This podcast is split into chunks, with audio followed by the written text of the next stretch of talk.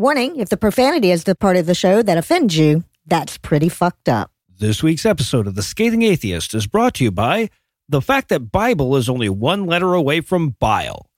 Bible being only one letter away from bile, because if I fuck around with that church sign much longer, they're going to notice before any cars come by. And now, The Scathing Atheist. I'm John of the Mercury Theater Podcast. And while we focus on fiction in our podcast, in reality, I know that we did, in fact, evolve from filthy monkey men.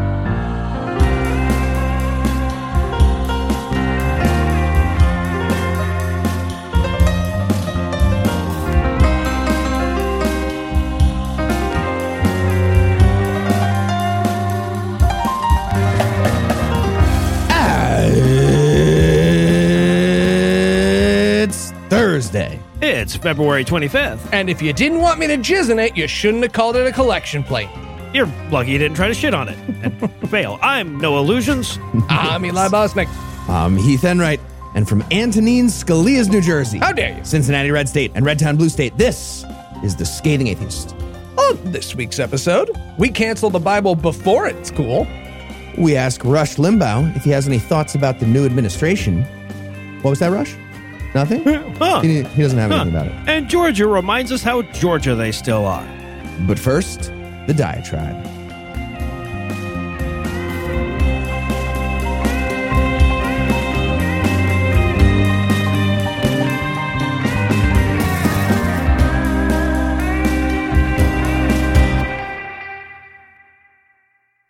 The world doesn't have enough graveyard games.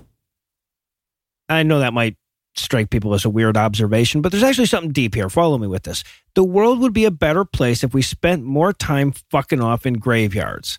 And, and that actually used to be pretty normal, apparently. Not too long ago, people largely treated cemeteries like public parks. They were popular picnic spots all the way through the 1920s, and it wasn't all that uncommon to see, like, you know, kids running around playing tag in them and shit. And, you know, we mostly stopped doing that culturally because we were pushing people to go places that cost money. Nowadays, pretty much nobody ever goes to cemeteries. Right? Like, I mean, some people go there to mourn, but I read somewhere that the average number of visits a grave gets after the first year that the person is interred, like over the entire lifetime of that grave, is one. Right. So apparently we hardly even use them for mourning anymore. And as a person who enjoys wandering around in cemeteries, I can say from experience that unless you show up on the day of a funeral, you're pretty much never going to come across anybody. And that's a shame because cemeteries are gorgeous. They're filled with history and they're great places to think about death. Now, I know that that last bit is the reason why most people avoid them, but it turns out that's actually a worse reason to avoid them than the fact that they're filled with history. See, contrary to the common assumption, and contrary to my own assumption until I started looking deeper into this shit, thinking about death actually makes people happier. Very consistently, including, and one might go so far as to say, especially when it's one's own death that they're thinking about. Now, I'm sure that this depends on circumstance, right? Like if you're contemplating your own mortality because that train's coming awful fast and you haven't gotten out of the ropes yet, I don't think it tracks the same. But reflecting on the fact that you die at the end of this story is actually really good for your overall happiness. This is borne out again and again in studies. I, I don't know if there's like a, a definitive word on why, but there are several reasonable hypotheses, right? Like it helps you keep your current problems in perspective. It encourages you to slow down and smell the roses. It prods you to forgive transgressions and get over your grudges. I mean, I mean, it could just be that you like flush all the sadness and melancholy out at once, but one way or the other, it tends to make us happy. And that makes me question a lot of assumptions I've had about religion. Right. So I, I always assume that one of the main reasons that people cling to religion is because robbing them of fake immortality forces them to contemplate death. But if contemplating death actually makes people happy, that changes the calculus a bit. I mean, you know, maybe I, I I always assumed religion discouraged people from thinking about death's finality because it left people unprepared for questions of their mortality, right? But what if they're against it for the same reason they discourage masturbation and butt stuff? What if they discourage it because they know it's a source of happiness? I mean, I don't mean to sound conspiratorial here, but I'm reminded of Brave New World, right? Where like everybody was terrified that if they stepped out of line, they'd be exiled to a dreaded island where they'd be isolated from the rest of society and subject to those terrible tropical storms that they'd seen the news footage of. But it turned out that living on a tropical island is fucking awesome and terrible storms are just a very minor part of it. Like, like for so many people, the thought of contemplating death is actually so much worse than the thought of death. And look, I get that it might sound weird to tell depressed people to cheer themselves up with a quick stroll through a cemetery. I mean, it sounds like a fucking threat, actually, but it's really good advice. And if you want to get the most out of it, don't just pass by. Look at the headstones, read them. Think about who those people were and what your headstone's going to look like. Clear some weeds, have a picnic, play some tag. I mean, look, I find the whole practice of saving all our dead people to be weird to begin with. I, am intending to donate my body to science, and if science can't find a use for it, I can donate it to the nearest fucking haunted house. But if we're gonna have those places anyway, we might as well get some use out of them. And, and to be honest, I, I, feel like everybody should be cool with that, right? I, I mean, if you actually think your loved one is somehow attached to their corpse, would you rather they spent eternity resting in a dour ass empty place that kids run past or a place bathed in laughter, happiness, and Nerf gun fights? You know, and, and I should emphasize that this isn't just about our personal happiness, though that should probably be enough. Every time we contemplate death without all the bullshit crutches that the churches and mosques try to stick under it, we're taking another bite out of religion's power. The more willing to embrace our mortality we are, the less religious people have to fear on our side of the fence. So, you know, if you're like me and you're not motivated enough by your own potential happiness, do it for spite. They're talking about your Jesus. We interrupt this broadcast and bring you a special news bulletin. Joining me for headlines tonight are the Aragorn and Gimli to my Legolas, Heath Enright, and Eli Bosnick Fellowship. Are you ready to step back in the ring? Never thought I'd die podcasting side by side with a ginger. Uh, Eli thinks he's not Gimli. That's adorable. Hey, you, you were supposed to say you were my friend. Mm-hmm. Everybody Okay. was.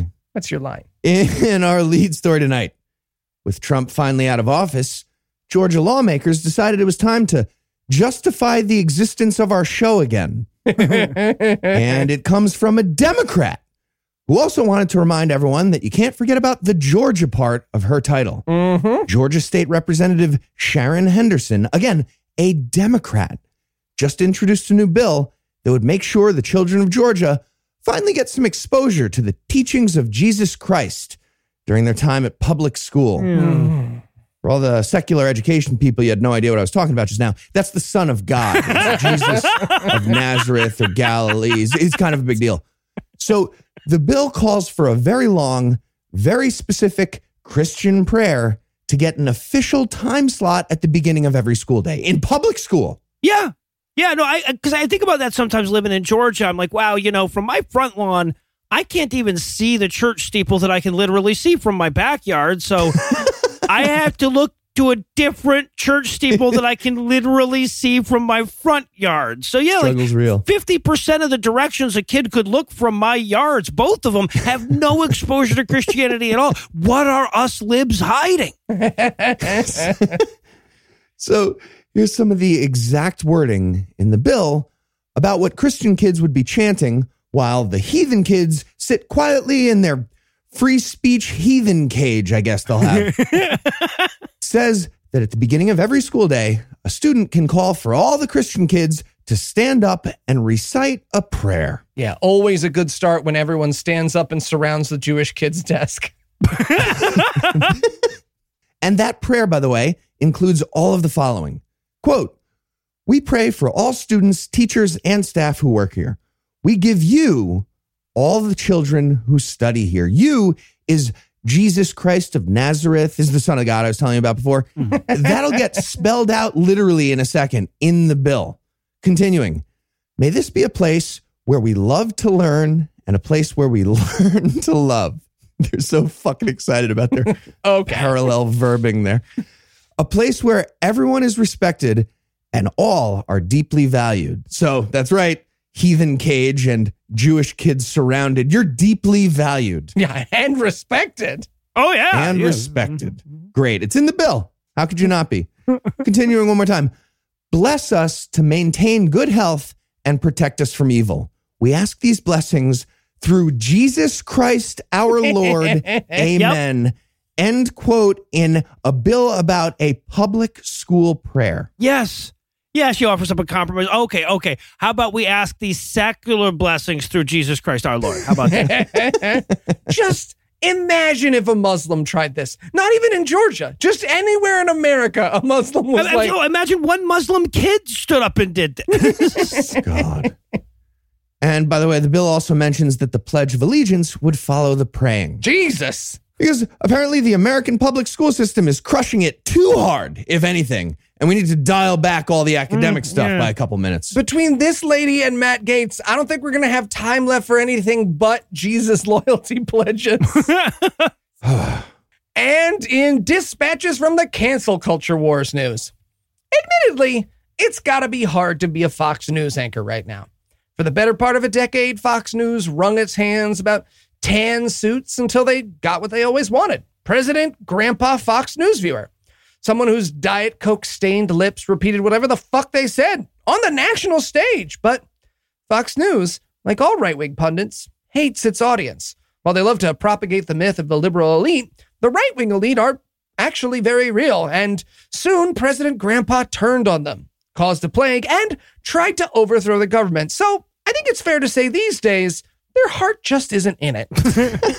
Just Tom Waits singing the ballad of Tucker Carlson, all sad. Takes off his bow tie in the dark. exactly. Well, we got further evidence of my theory this week when on their 800th straight segment about how cancel culture is the reason people don't want statues of traitors to the union all over the country, reporter Bill Hemmer said, quote, if they start canceling these American presidents, they're going to come after Bible characters next. What? Mark my words, right? End quote. Okay, but but that is cancel culture. We want to cancel anything that glorifies slavery. They think anti-slavery is cancel culture gone too far? Mm-hmm.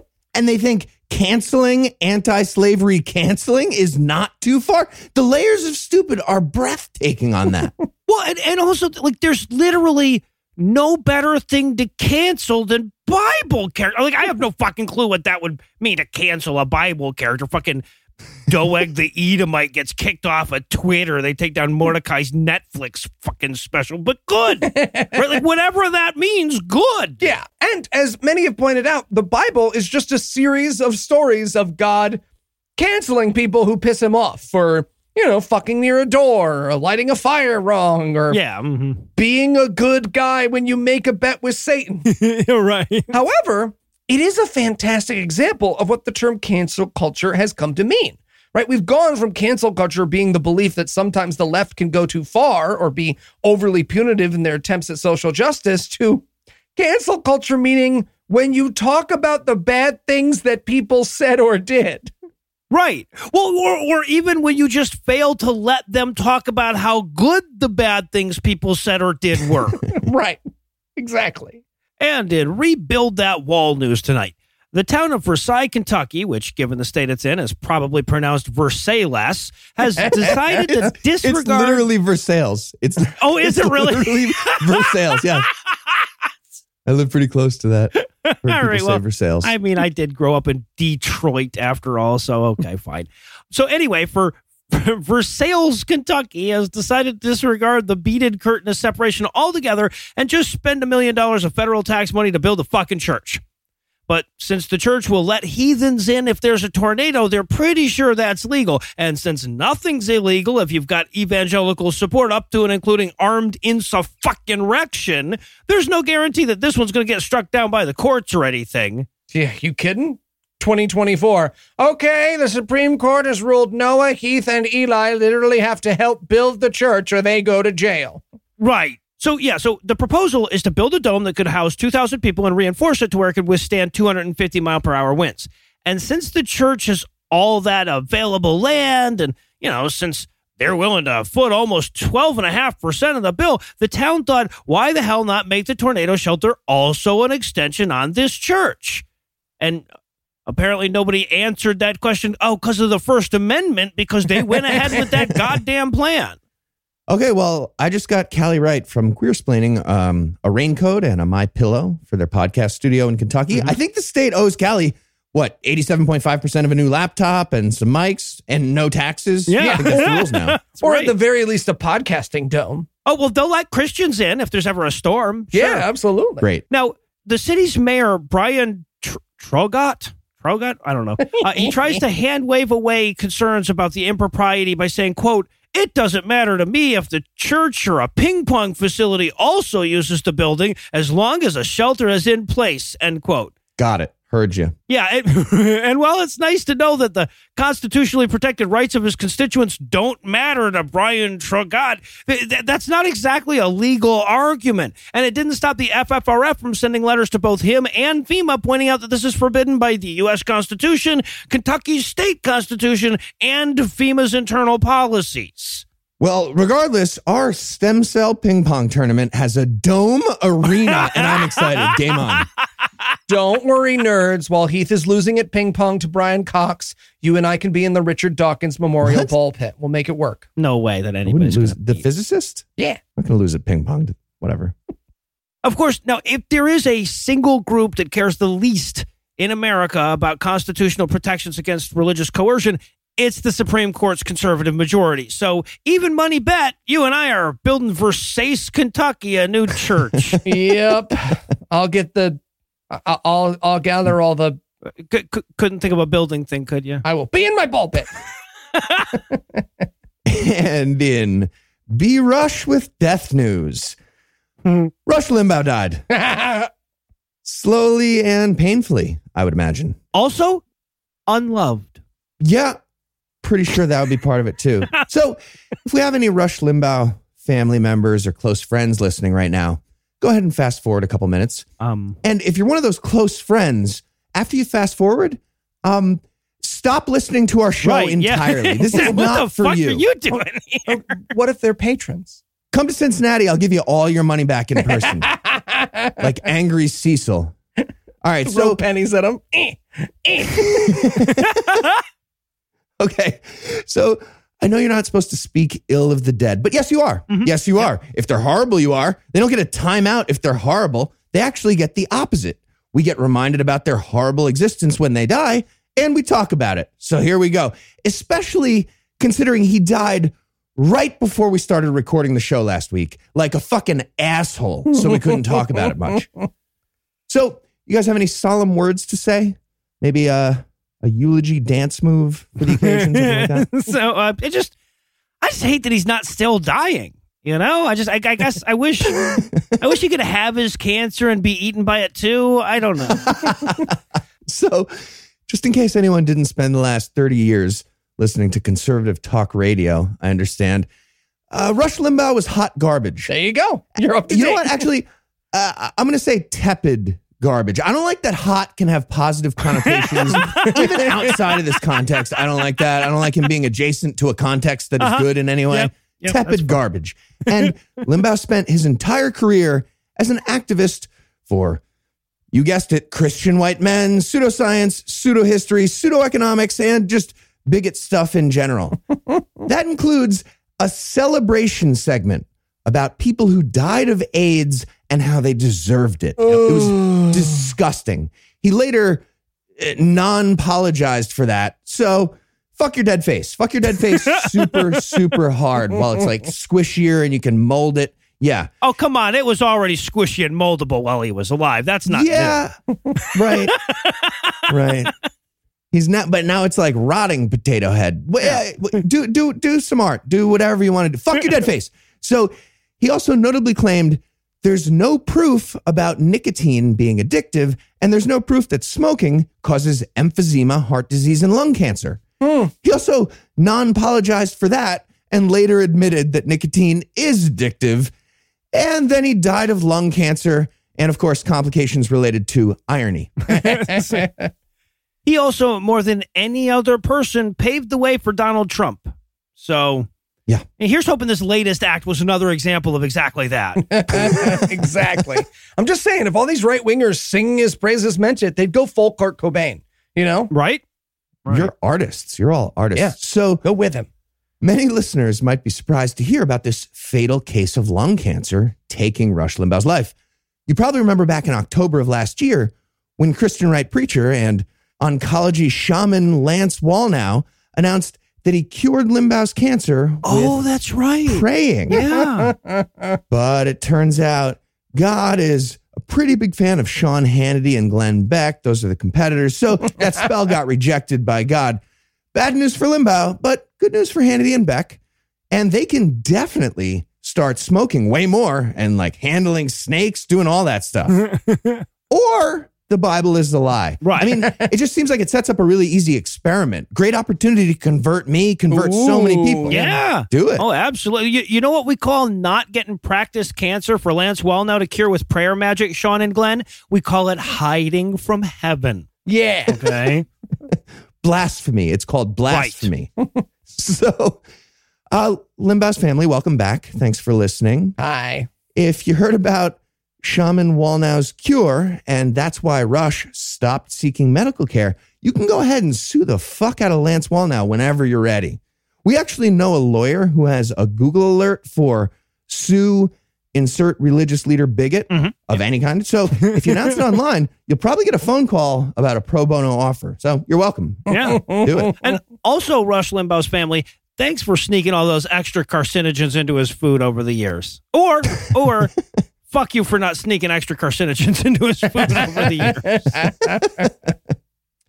And in Oh Jews news. Psst, psst. Podcast listener. Come here. Come here. I got a, I got a secret to tell you. They're already listening. Orthodox Jews suck. oh, you uh you knew that already? Did you know that they're super conservative politically? Oh, you you did? Okay. Did, did you know that they cape behind modern and secular Jews to keep people from focusing on those things, all while crying anti Semitism whenever there are reasonable attempts to make them follow laws? Damn, you knew that too. Well, did you know we confirmed all that with a survey this week? You didn't? Oh, good. Then I've got a story for you. Yeah. So, and you know what? I, for one, appreciate a religion that's willing to have a nuttiness based dress code. Right? It would save me so much trouble if Christians would just do that shit. Oh, he's got the I'm very Christian beard oh, going on. oh, no. It's got the My Pillow crucifix. oh, wait, they do. Yeah, they've got a Yeah. red hat now They've- and everything. Shit. Yeah. They've got stuff. Yes, according to a new survey of 449 Orthodox Jews conducted by Nishma Research, quote, Orthodox Jews who strictly adhere to traditional teachings are increasingly voting Republican and spouting familiar conspiracy theories former President Donald Trump has stoked, end quote. And when asked what their top issues were in the recent election, those Orthodox Jews replied Israel, Iran, and terrorism. Wow. They were also far more likely to agree with statements like Trump won the election, places of worship must remain open during the pandemic, and Antifa is more dangerous than white supremacists. Wow. Lovely. So, moral of the story Orthodox blank is pretty much guaranteed to be bad. Yep. Yes, it is. Definitely if it's a religion in the blank. But I have to imagine the Orthodox Jewish community has some smart people thinking to themselves all the time, like, go, what the fuck are we doing here? What are you guys doing? This is so dumb. And those people can get out, just like so many of our listeners did with oppressive religion. I'm sure it's not easy, but we have dedicated hotlines for that exact hostage situation. They have to exist because of this. You can call 184 I doubt it for the Recovering from Religion Foundation, for example. They can help. And if you're super brave, I'm not saying you have to be, but if you are, you can become the Donnie Brasco of Orthodox Judaism. You're already on the inside. It's perfect. Yeah, Orthodox Jews that are listening to the scathing atheists. oh, and, and also, like, in, on a related note, if the thing that you do is awful proportional to how thoroughly you do it, by definition, that's a bad thing. Yeah. Okay. Yeah. and if you're wondering, hey, is it a problem for Orthodox Jews that the far right fucking hates them? Uh, no. As it turns out, according to this survey, not at all. As Religion News pointed out, one of the Capitol riot terrorists, Aaron Mostofsky, is the son of an influential Brooklyn judge and an Orthodox Jew. All right, guys. Ah, this riot's fun. The swastikas are offensive. Yeah. But but her emails. I I mean that's I'm weighing it. I'm weighing I'm on the right side of history with this. This is good. and look, it's worth pointing out that this is a shift the mainstream media has largely ignored. I mean, first of all, because most Jews are way more liberal and sane, which balances out the stats when it comes to Jews as a group. But secondly, it's because every time someone's pointed out how much Orthodox Jews suck in history, they kind of get mean about it. And then there's camps. It's, it's a whole thing. It's a whole thing. But it is important to note, and even more important to remember, that regardless of creed, race, or even denomination, the thing that right wing nutbags will always have in common is religion. hmm And for more on the other things that they have in common, we're going to toss things over to my lovely wife, Lucinda. A man wrote the Bible. A whore is what she was. If it's a legitimate rape, it makes you a slut, right? Eh, cooking can be fun. Hey, I'm proud of a man. This week in misogyny.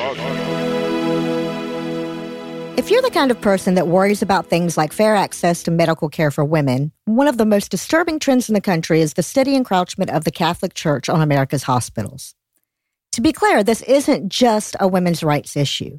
Anytime you're putting religious dogma ahead of patient health, everybody's bound to suffer. And Catholic churches refuse to perform vasectomies, they refuse death with dignity regardless of the state law, and they do other shit that's just terrible for everybody. But nowhere is their religious blind spot more apparent than in terms of women's reproductive rights.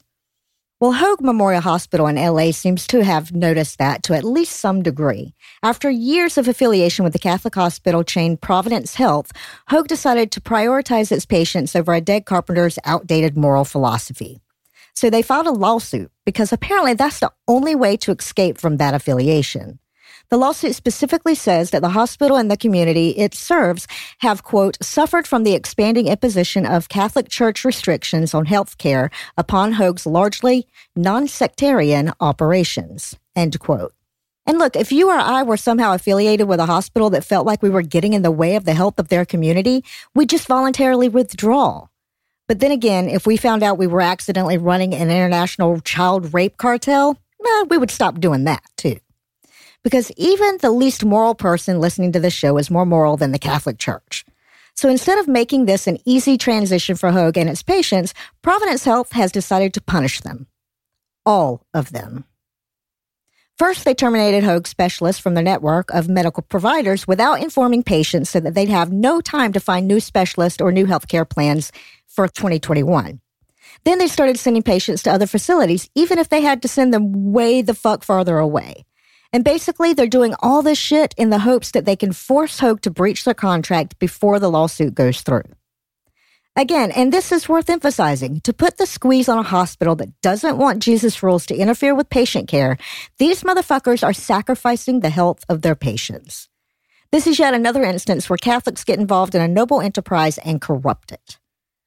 That's such a consistent outcome at this point that I don't see how anybody argues that's not just the purpose that they serve. Anyway, I know I'm supposed to talk more specifically about misogyny on this segment, but this is a bit of a pet issue of mine, so you can bet I'm following it closely.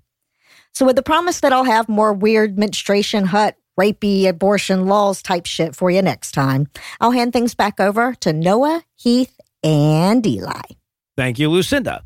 And in not necessarily news tonight, Fantastic. the group of people Americans can't collectively trust on questions like Does putting shit in front of my face make it harder for stuff to escape from my face? Is it warm in here or is it just me? And what shape is our planet?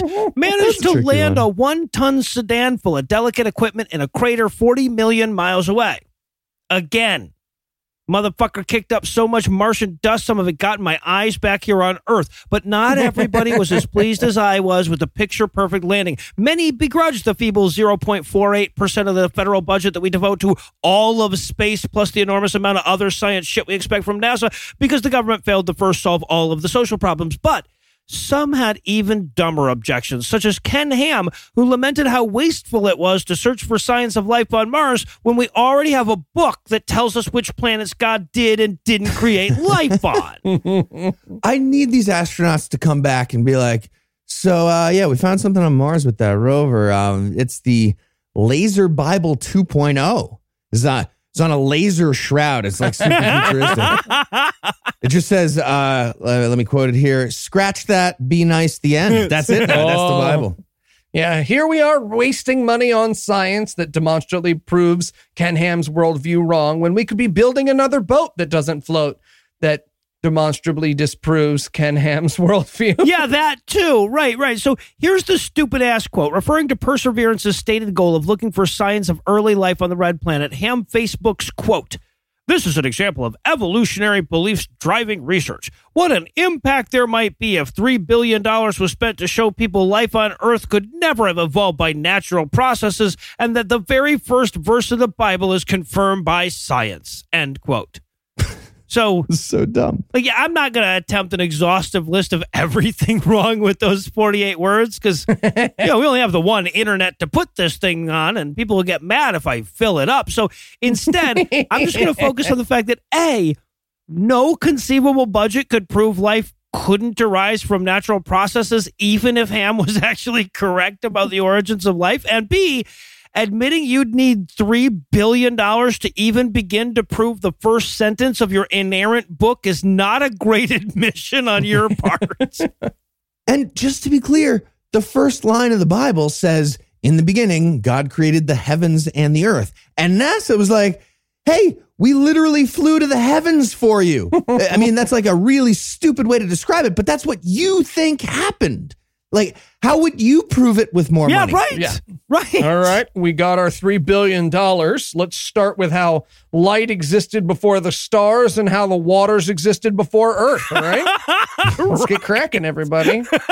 so, of course, look, if anybody knows about spending enormously stupid amounts of money to prove creationism, it is Ken Ham, whose $100 million landlocked, non buoyant boat exists for that sole purpose. Oh, well, that, the, that and the tax break thing. But still, we know that since its opening in 2016, the number of self identified Christians in this country has dropped from something like 73.5% to less than 65%. So, his track record stri- so far strikes me as the best possible justification for letting him build a whole fleet, I guess. Yeah. And for $3 billion, he could get a second shit sweeping broom. A second one. It'd so much easier on Noah or an extra wide one. Mm. Shit rake. Also, by the way, I know there aren't astronauts in the new rover. I just want to be clear about that. I don't know that. and in teacher teacher news, Catholic schools suck. I know some people feel like they've got no choice but to send their kids there because it's often the only private school option in their area, but we got another reminder this week about why you probably shouldn't support an international rape cabal. Yeah, we'll keep mentioning those reasons, but can everyone just stop doing that like a priori without us mentioning them too? yeah, Sacred Heart Parish, a Catholic school in Sacramento, California, has expelled three kids because their mom has an OnlyFans account. Oh, geez, like, uh, look, I'm relieved anytime kids are expelled from a Catholic school, but yeah, that's still pretty fucked up. Yeah. Yes, it is. So, Crystal Jackson, known as Mrs. Poindexter, makes over $150,000 a month with her tasteful nude slash lingerie shoots on OnlyFans. But instead of being happy for Miss Jackson, the other moms in her children's classes decided to get her kids expelled, sending an anonymous envelope of her photos to the school and removing her as a second grade room mom. And then, last week, the school's principal let her know that she'd need to find a new school for her kids because, quote, your apparent quest for high profile controversy in support of your adult website is in direct conflict with what we hope to impart to our students. End real quote. That quest, by the way, for high profile controversy was existing. Yeah. She, mhm. she, she existed in a manner that was both high profile and controversial, apparently. Yeah. Also, I think I'd like to file a complaint about some people who sent pornography to a school. Yeah. You Thank that? you. Thank you. I feel like we're missing a really awkward. No, no, no. I'm sending you an envelope full of nude pictures you haven't paid for of a person that we both know without their permission to demonstrate how perverse they are. Conversation, right? Like that had to happen. That has Yeah. so many lo- Punish them. Whatever. Horrible. mad at them. And you might be thinking to yourself, okay, Eli, that obviously sucks for Miss Jackson, but what does that have to do with Catholic schools? Well, because Sacred Heart is a private religious school, their shitty behavior is 100% legal. Public schools, rightly, aren't allowed to expel students because their mom has nudes on the internet, but religious schools are. And look, I know you want the best for your kids, and maybe this hasn't happened to you. I hope it never does. But if you're sending your kids to a place where their lives can be upset on a whim like this, here's hoping our podcast never comes up when it's your turn to drive for carpool. Mm-hmm. I, I'm rooting for it to happen. And finally, tonight, in from pillow to post news, we learned this week that there's no limit to how much misery I can enjoy watching Mike Lindell go through. Right? Like, now, to be honest, so happy about we strongly suspected that that was the case last week, but it was confirmed when we learned that Dominion Voting Systems is officially adding the My Pillow founder to its long list of defamation defendants. Like Rudy Head Puddle Giuliani and Sidney Get Kraken Powell, Mike Lindell finds himself staring down the barrel of a 10 figure lawsuit for his repeated claims that Dominion engaged in various types of fraud, treason, voter tampering, and foreign collusion. Delightful. I hate to be oppositional, Noah, but as someone who recently watched his documentary, I don't think you can get that from the barely connected word yells any more than you can get a meatloaf recipe. All right, no, that's fair. That's probably his best defense. Don't give him any ideas. So yeah, uh, Lindell has spent the last several months engaged in a pattern of behavior that Dominion spokesman Michael Steele has described as quote begging to be sued end quote. He's taken to every venue that'll have him to spread a story with more inconsistencies than his fucking pillows about how Hillary, China, Clinton, Venezuela, Satan Soros stole all of Trump's votes and replaced them with communist Jews. And among That's barely exaggerating. Right, That's yep. like what's Yeah. described in the movie. No, so among the places he spread that lie was a two hour video first aired on OAN and reviewed on episode 287 of GAM if you're interested. And I would challenge anyone who watched that thing to summarize his claims better than I just did.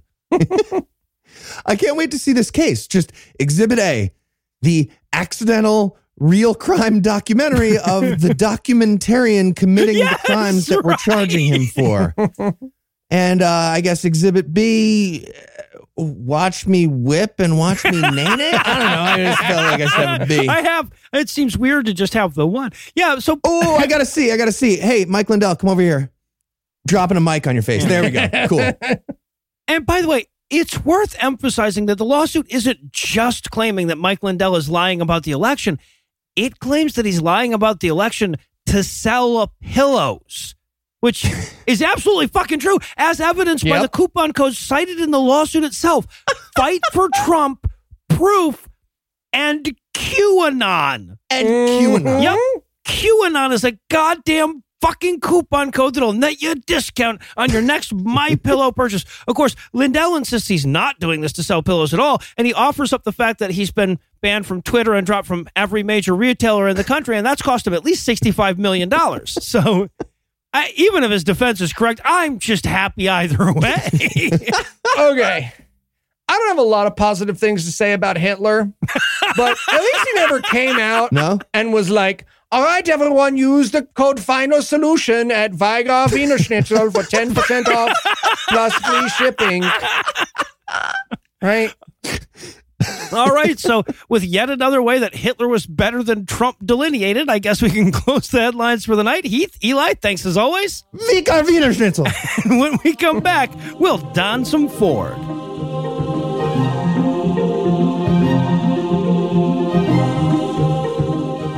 Gimme. You're stretching it. Guys, guys, what's with all the racket? Eli's trying to steal my favorite t-shirt. But all mine are scratchy. Fellas, the sport of business means demanding excellence from your craft and wardrobe. Your fit needs to be versatile, blending timeless style and comfort so you look as good as you feel. For that, there's Cuts Clothing. Why are you talking like a douchebag? Yeah, It's they sound in the awful. copy. Oh, okay. So uh what's cuts clothing? Cuts shirts, polos, hoodies, and crew sweatshirts are made for the man who works hard, plays hard, and never settles for less. All in the sport of business. I'm sorry, did you just say the sport of business? A- again, it's copy. So take a plain tee, but make it Tony Stark. The bleeding edge of fabric technology beats the man confident enough to wear it. Cuts clothing. God, I hate this so much. So much. Not as much as me. So if you've ever blown vape smoke into the face of a baby, why not flip your vision board upside down and buy yourself a t-shirt today that'll make you say, it's not just a lifestyle, it's not just clothing, it's office leisure apparel for the sport of business. Holy shit, they said it again in the must read Three with a fucking trademark. Yep. Cuts clothing. Their shirts are fine. Their copy reads like a date rapist suicide note.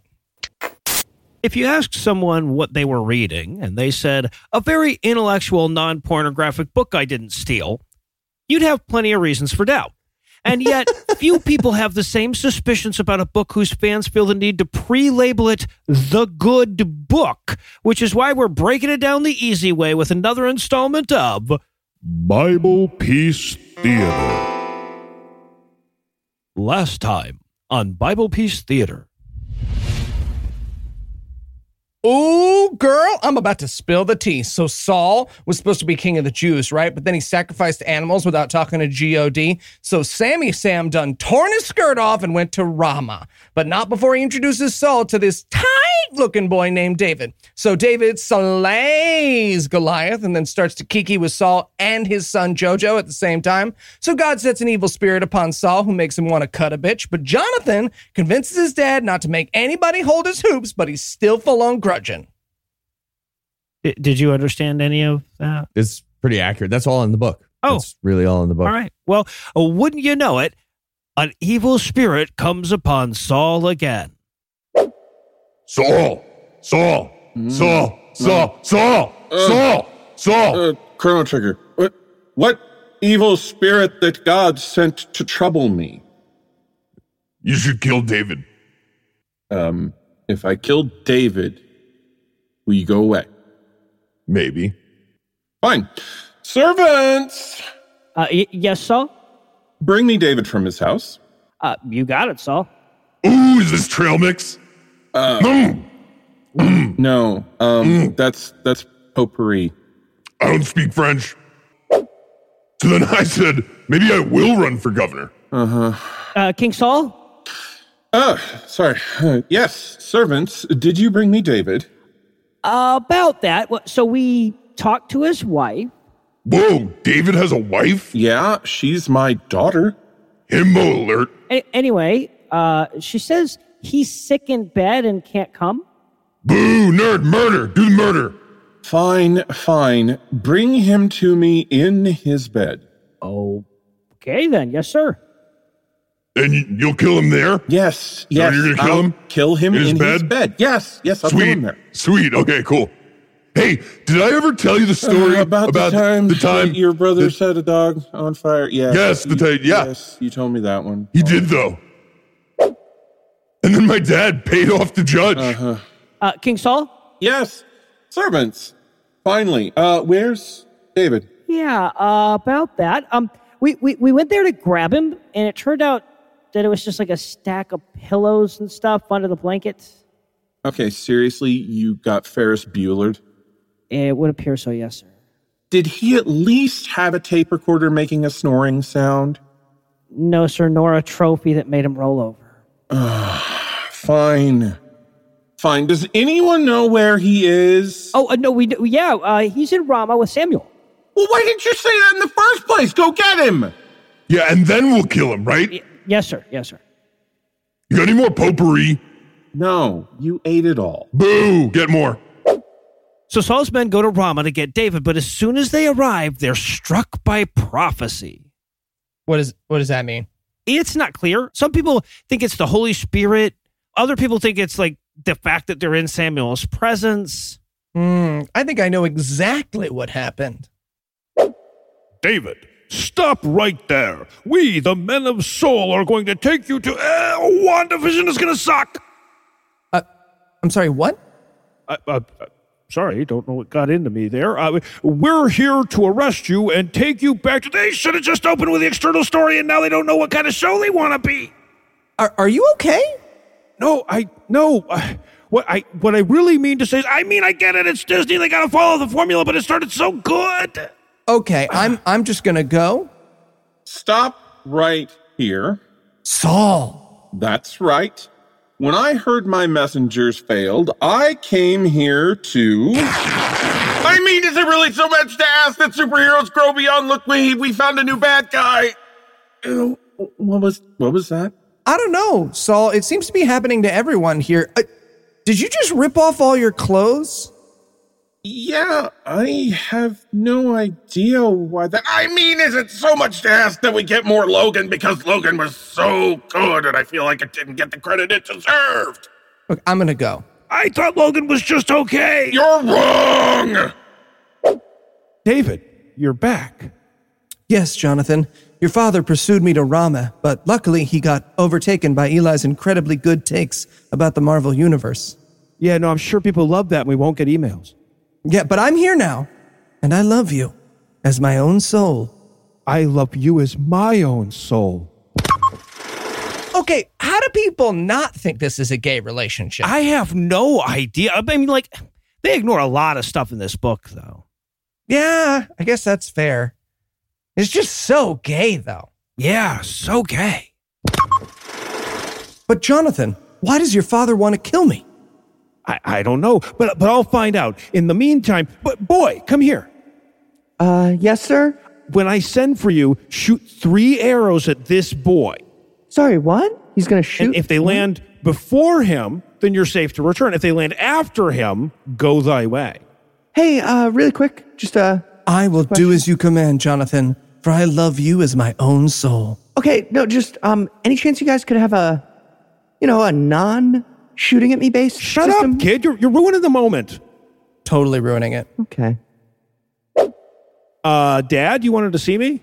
Yes, Jonathan, it's about David. Um, let's see. How do I put this delicately? Uh, are you guys fucking? Oh, totally. Yeah. Yeah. uh-huh. Are, are you are you guys fucking? Uh, well, yes, definitely. I mean, I'm mostly trying to kill him now, but yes, fucking on the side. Oof. Wow, this is getting a real Heath Enright search history up in this bitch. No, it's- Right? Right? Okay. Incredible. Heath, get out of the Bible not- Peace Theater. You're not even in this Hey, part of the you're Bible That's doing Peace a weird Theater. Hey, thing with my stop sexuality. working for Building Fantasy into these things Adventure. doesn't even make Any, any, any- sense. anyway, uh, uh, why do you want to kill him anyway, Dad? Uh, you mean besides the fact that he's fucking my son? Uh, yeah. Uh, um, well, you know, it's probably Javelin! Hey, you almost hit me with that. Oh, oh, oh, did I? Oh, I am so sorry about that. That was real fuck your boyfriend thing of me to do, wasn't it? You know, I think I'm gonna go. Hey, try not to fuck anyone's boyfriend on the way out to the parking lot, okay? Think you can manage that? And Jonathan gave his artillery unto his lad, and said unto him, Go, carry them to the city. And David arose out of the place towards the south, and fell on his face to the ground, and bowed himself three times. And they kissed one another, and wept one with another, until David exceeded. That means fuck stuff, right? Yeah, man, it's fuck stuff. It's definitely fuck stuff. Right, yeah. So David runs away again, this time to the land of Nob. Feel like David's already visited the land of Nob plenty, if you know what I Oh. mean. Okay. Okay. Because he's gay. He's a No, homosexual. no, we, Right. we Yep. get it, Nob. Yeah. So Saul chases David some more. Then they take a break to kill some Philistines, but it all comes to a head in the wilderness of Engedi. David, David, we've been running away from Saul for such a long time now. We really need to rest. Yes, that's fair, ragtag band of guys I formed an army with. Let's hide in this cave. Saul, we've been chasing David around this wilderness for a while now. I, I know, I know, and we shall continue to hunt him until I can kill him. But let's hold up a second. I've got to take a shit. Y- you know, you could just say, I got to take a bathroom break. Yeah, but then you won't know how long I'm going to be. I mean, we're going to figure it out. Lulu, Lulu, getting ready to shit stuff. Getting ready Hey, to David, shit stuff. is David, that's Saul. stuff. Now's your chance to kill him. Really? Now? You think now? There's a turtle head. Oh, I mean. I mean, look, listen to me. He can't fight back right now. Yeah, I know, but this seems weird, right? Oh, and then the liquid starts. Oh, God. Oh, shouldn't have eaten all that hummus. Dude, dude, he's been trying to kill you for like the last two Bible Peace theaters. Don't you want to get back at him? Oh, here we go. Come on. Mm, mm, Okay, okay, I'll tell you what I'll do. I'm gonna I'm gonna cut off a piece of his skirt. oh, God. Why? What? Just trust me, trust me. Never try. Okay, I guess, but go between God. the, the shits. Okay, gross. Uh, oh, now it's gross. Now. Saul, David, at last. look, I don't want to fight you. And the proof is this. Is that a piece of my skirt? It is. I cut it off while you were shitting just now. Oh, oh you guys saw that? Very much so. Yes. Yes. We did. Ryan? Ryan? Do you mind? I'm doing a. Sorry. Sorry. It, it was just so much. It was a The lot. The point. The point is, Saul. I could have killed you, but I didn't because I love you and I would never hurt you. Oh, David, you mean that? like seriously, you should probably go to a doctor. Ryan. Ryan! Okay. Okay. I'm done. I'm done. Well, then, David, you listen to me. I will never try to kill you again. And look, I know someday you'll be king. Just please, please don't kill me or my family. You got it, Saul. You got it. All right. I'm headed home. Okay. I'm gonna stay in this cave and kill some more Philistines. The, the cave where I took a shit? Yeah, it's a really good hiding spot. Oh, okay, okay, David. Okay, good luck. Hey, question. Are we allowed to switch over to Saul's team and go home? Ryan! I'm coming. I'm coming.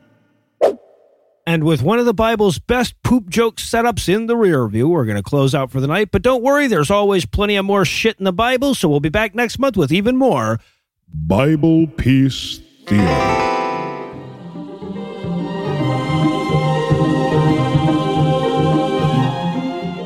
It's time for the part of the show that comes next listener feedback. This is the part of the show that almost never comes next, but when it does, it does. And our first message comes from Mance, who wants to know, quote, Okay, seriously, what will it take to get you guys, one of you guys, Noah, to debate Matt Powell? I will wrestle any mammal. End quote. I mean, Mance, at least one mammal you'd have to wrestle is Noah. yeah, right. and possibly Matt Bell as well. Look, the only way I'm going to do it is if I get to smack him with my dick and he's not allowed to talk or gesture. So we might be able to talk him into that. I don't know. We'll we'll try. what will we debate about whether or not pterodactyls fought in the Civil fucking War? Whether coats are a perfect trap that we fell into. so, so we also got several comments from I shit you not. Chumbawamba fans What the fuck is did happening? not section of our appreciate audience. Heath's dismissal of their very deep catalog in last week's show. Um, my favorite thing, we got these on every possible, like we got them on Facebook and on Twitter and on Carrier Patreon. pigeons. So, yeah. So my favorite of the comments came from Jeff uh, on one of our Facebook pages. Jeff writes, the funny thing is, Heath, if you actually look at Chumbawamba's history, they're a weirdly interesting band with a 30 plus year career, most of which is utterly unlike tub thumping. Hard, hard left, folks. The kind that makes Bernie Sanders look like Rush Limbaugh. No, I should point out that when, when Jeff wrote that, Rush hadn't died yet. Or actually, I guess he had died, but we didn't know about. The news hadn't been made public yet. Uh, also, I don't want anyone making Bernie Sanders look like Rush Limbaugh. Just don't do that. That's a weird thing Yeah, to do. right? Like, I get the If point he's trying to make, yeah. but that's just a bad image. so, Heath, A, have you had a chance to listen to some of their other stuff? And B, has your opinion of Chumbawamba changed? Okay, so I checked out a few more songs in that very deep catalog. And uh, here's what I have to report back. Every song sounds like like a white rapper, a trumpet player, and a siren from the Iliad all got in a fight, and they get like, like, they get the mic for their little section, and then they have to give it up, and then the next person goes, and then the next person. Now it's trumpet time, and then back. So um, I I like it honestly. Like if I'm being completely honest, I actually listen. When I say I check back a bunch of their deep catalog, I looked, I listened to what was the name of it? Uh, Top of the World, Ole Ole Ole, and it was I really liked that song. It's got it's got a video of people playing pickup soccer games all over. It's it's it's a fun song. It's good. I like Chumbawamba now more. Yeah, no, I, I I'd love to say I also listened to a few of their other tunes, but it's more accurate to say I listened to a few of their other notes, and that was that was. We also got a message from Beth who wanted to set us straight on her slanderous criticism of fruitcake. On a different show months ago. But Eli has been begging to include this in a goddamn feedback segment ever since, regardless of what show it's on. So yeah, here we go. Here's 10 minutes on fruitcake. I stand by my decision. This is the best email we've ever gotten. Okay. all right. so uh, she starts off by saying some very nice stuff about the show and us, but she shows us what's what, beginning here. Quote, I wanted to write in after hearing your truly slanderous comments regarding fruitcake in the episode about mistletoe and menorahs. I make fruitcake the proper way, aged in plenty of alcohol, Oh, okay. I'm listening. using dried fruit and not gumdrops. uh, less listening. Based on my Trying to fade. experience, This this apple pie is great, but uh, do you have a desiccator? It's- I want it drier. I like my fruits dry. Is that possible? based on my experience, I assure you, many people, particularly those old enough to remember real fruitcake, are starved for good fruitcake. The same way that people from a small town in the Midwest are starved for a good bagel. Good fruitcake is moist, dense, alcoholic, and extremely rich. It's also quite pricey. The stuff you buy in stores is to real fruitcake like supermarket bagels are to the real thing. Don't don't do don't try to rope in bagels Right. to your argument. Fuck you. Absolutely not. I could speculate about why Americans despise fruitcake, but I really can't be sure. I suspect it's a combination of prohibition, which disrupted most culinary traditions calling for liquor, and mass production. But it's hard to say. All I can say for sure is that when I've brought fruitcake to a party, people old enough to have eaten the real stuff descend on it immediately, as though they haven't had a good fruitcake in decades, because usually But- they haven't. Well, uh, people who think Werther's and black licorice are candy like these. Way to sell your shitty thing, lady. Come on. Exactly. I just want to be clear on what just happened in the argument. She said, "When I go to parties, all the senior citizens at those parties love it." They just like stuff you don't need to tooth much, right? Mm-hmm. well, she concludes about how the movie still doesn't make sense because proper fruitcake's too expensive to sell at a Christmas stall. But Beth, as you can see, Noah and Heath are skeptical. And Noah is your only target audience by age, reaching his 45th birthday in a week or so. So it's obvious you need to send us some real fruitcake and get the apology from these two that you justly deserve. and get us an invite to some of these very age spread out fruitcake parties. Like I'm interested to see what that looks Right, like yeah. either way. I'll eat some fruitcake.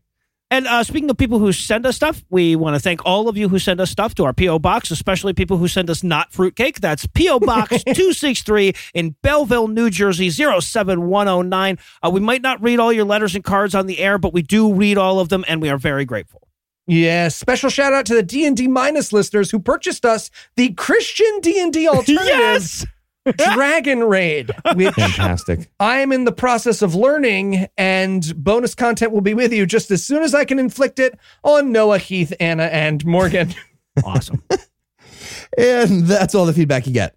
If you want more, keep sending your questions and comments to at PIAT Pod on Twitter.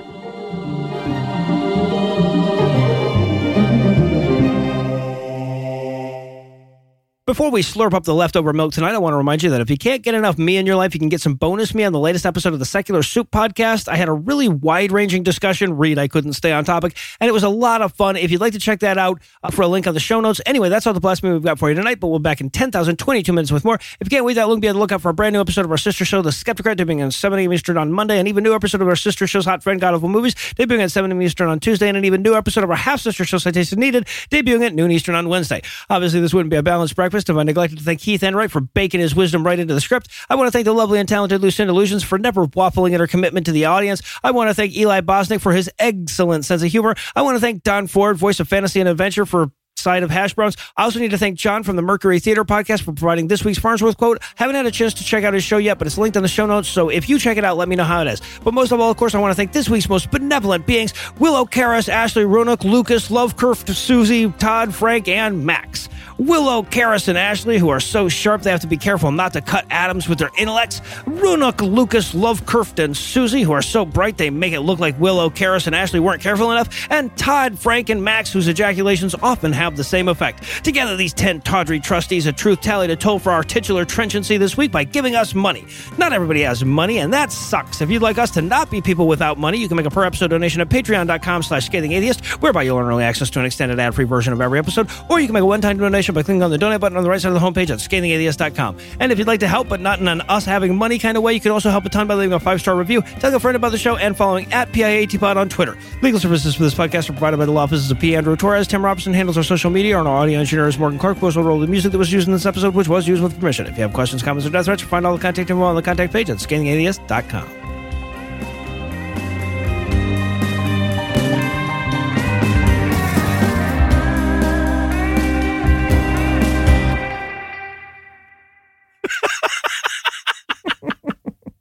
Oh God, Don! If you don't get nominated for an Oscar for that one, it can only be because Exactly. racism. All right, mm-hmm. I know. I know, right? This is what I do for you guys. The preceding podcast was a production of Puzzle in a Thunderstorm LLC, copyright 2021, all rights reserved.